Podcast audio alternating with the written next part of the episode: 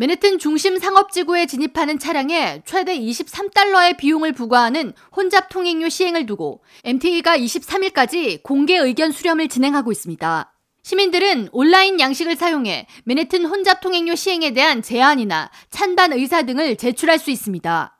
앞서 조시 가타이머 뉴저지 5지역 연방 하원 의원은 지난달 개최된 환경평가 공청회 증언을 바탕으로 공청회 참석 주민 75%가 맨해튼 혼잡 통행료 시행을 원치 않고 있다고 밝히면서 주민들은 MTA가 이중 과세를 부과하는데 강한 반발감을 느끼고 있으며 MTA의 부실 경영이 뉴욕과 뉴저지 서민들에게 큰 피해를 주고 있다는 내용의 보고서를 캐티 오컬 뉴욕 주지사와 에리가 담스 시장에게 전달한 바 있습니다.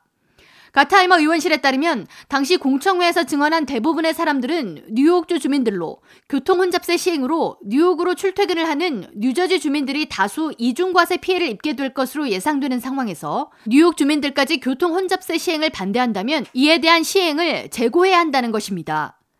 MTA 측은 연방정부가 올해 내로 환경 영향 평가를 승인하면 혼잡 통행료 부과에 필요한 시설 정비 및 공사를 1년 내로 마치고 내년 말부터 시행이 가능하다는 입장입니다. 그러나 매일 뉴저지에서 뉴욕을 오가는 직장인과 상업용 트럭 운전자 등에게 부과되는 이중 과세를 어떻게 해결할지에 대한 해결책이나 대안은 합의가 이루어지지 않고 있습니다.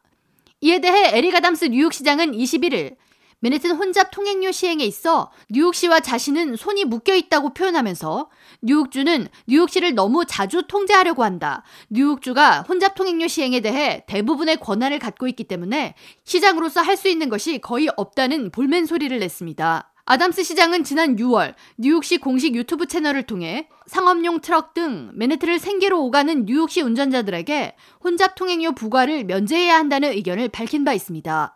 But we do need exemptions. Uh, we can't have the city uh, taxes if a fire truck goes through, if a New York City bus goes through. Uh, so we need to, the devil's, the devil is in the details. We need to be clear that there should be a level of exemptions that we should put in place, that we're not overburdening New Yorkers for using our streets. I mean, these are New York City streets. And so we should not have us double tax. And we're looking at that now as part of our conversation.